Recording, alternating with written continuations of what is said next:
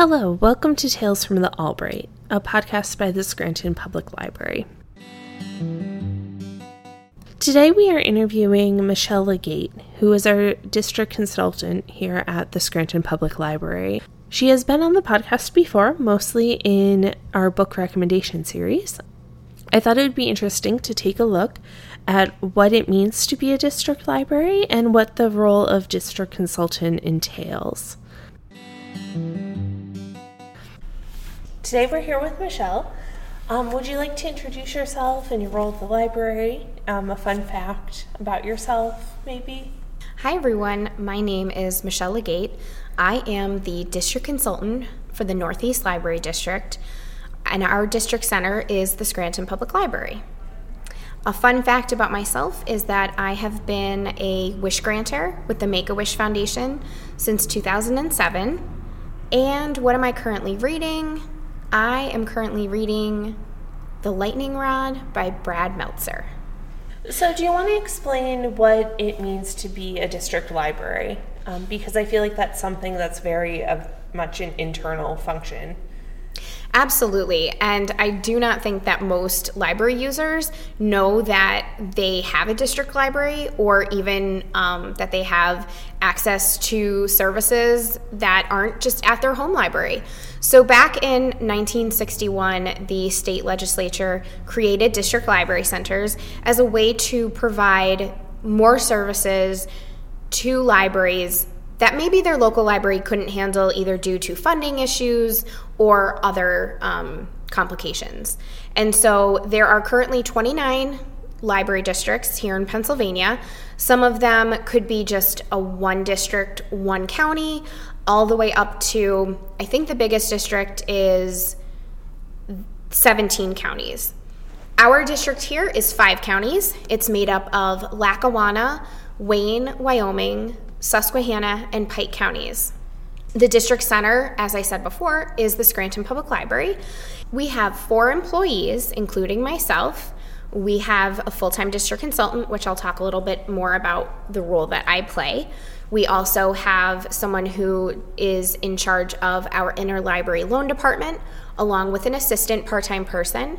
And then one of the biggest things we do in the district is provide delivery services. And so we have a full time driver who goes to not only libraries here in Lackawanna County, but all of the other counties as well. And take a look when you're out on the road next time. We have a very bright, colored van um, that goes around to all of our libraries and basically brings library materials from one location to another.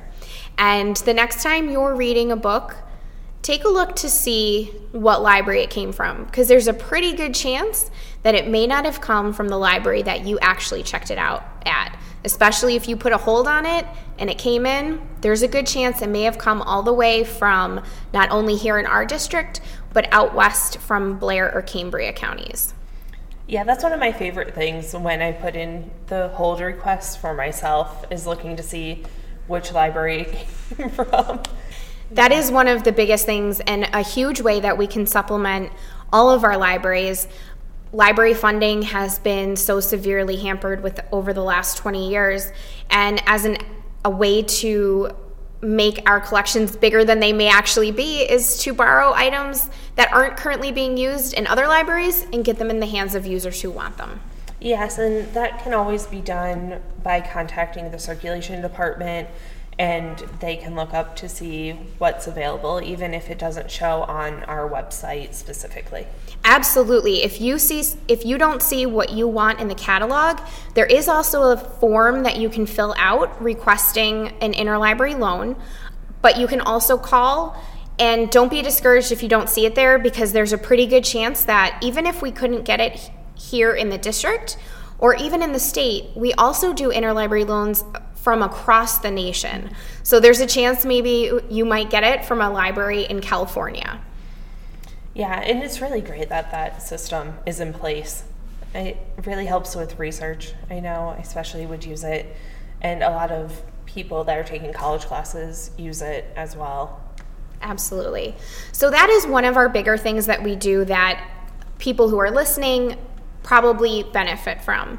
They also can benefit from something that might seem a little bit more internal, but in my role as district consultant, I do a lot of consulting things, and I might offer some advice on HR issues or answer questions about library laws and the standards that our libraries need to be following in order to receive state funding each year.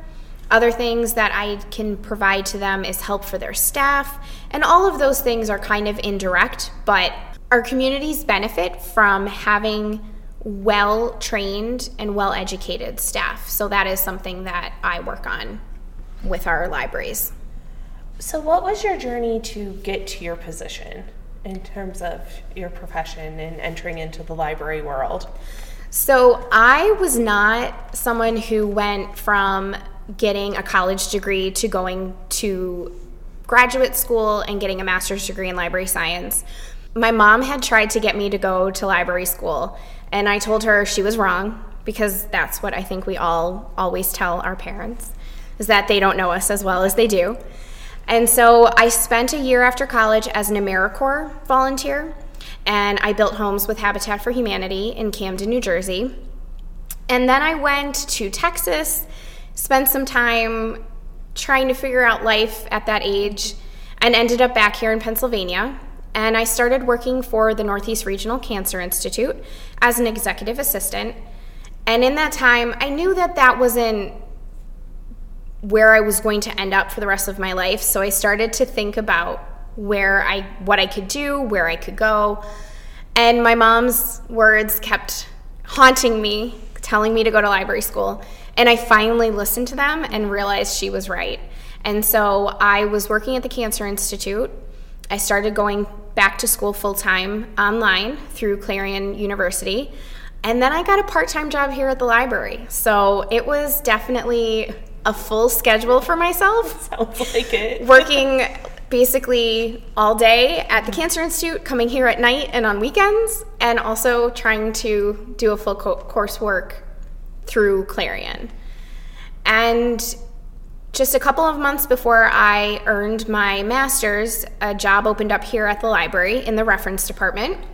So I was hired in September of 2008 and I worked in our reference department until July of 2013. And I also spent some time working on grants for the libraries during this time.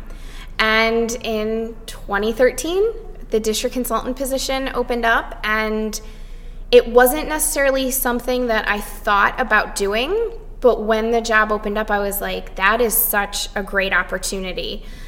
I thought of it as instead of just my career benefiting one library, here is an opportunity where I could benefit 25 different libraries across five counties.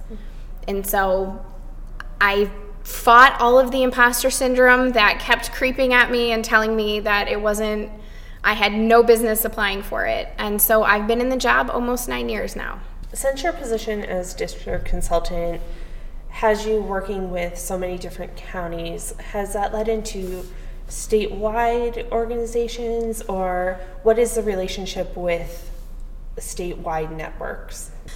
So, my job definitely has statewide aspects of it.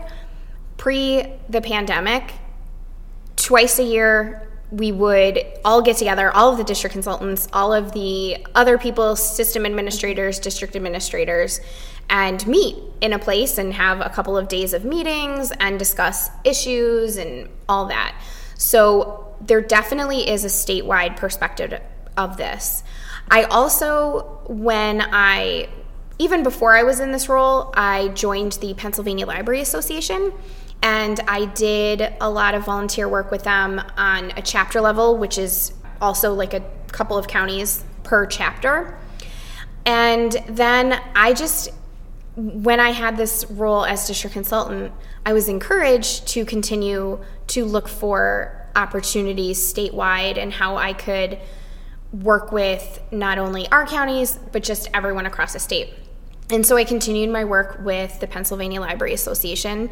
And I, in fact, was the president of the association in 2020, which was obviously not the year that I thought it would be, but I wouldn't trade it for the world. We had so many challenges, but the association, everyone who works there, and everyone who volunteers with the association came through with flying colors and supported each other. And the work we did in that year, I will never forget.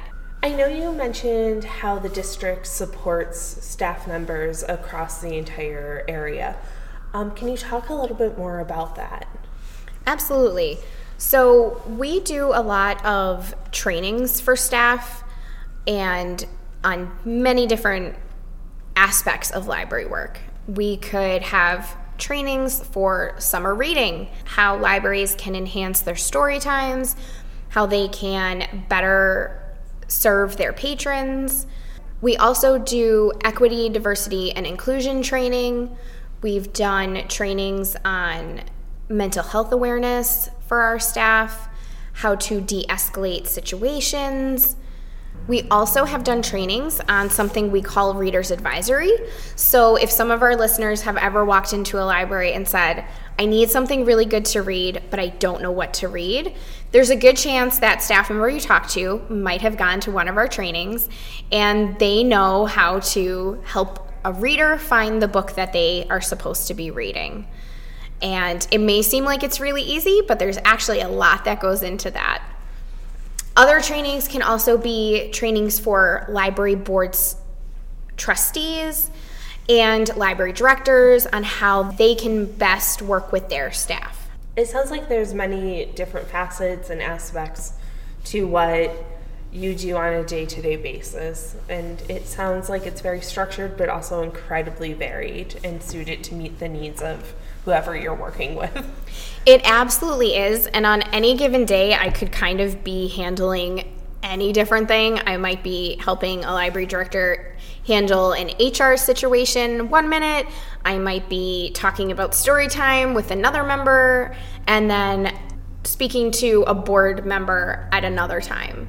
And not only is it varied just in my role, but just in districts across the state because our state is so varied in population, in types of libraries, all of the districts, they might, we all have our basic services that we offer, but every district is different too in the way that they support their communities. Thank you for agreeing to be interviewed for the podcast today. Thank you so much for having me, mm. and thanks for listening, everyone. Yes. Thank you again to Michelle for agreeing to be interviewed for our Meet the Staff feature. I hope it gave you some insight into what it is like to work in a library that is also connected to different libraries across the state. If you have any questions, comments, suggestions, or anything at all, please email me at aloney at albright.org. That is A L O N E Y at albright.org. Or feel free to call the library at 570 348 3000. Thank you.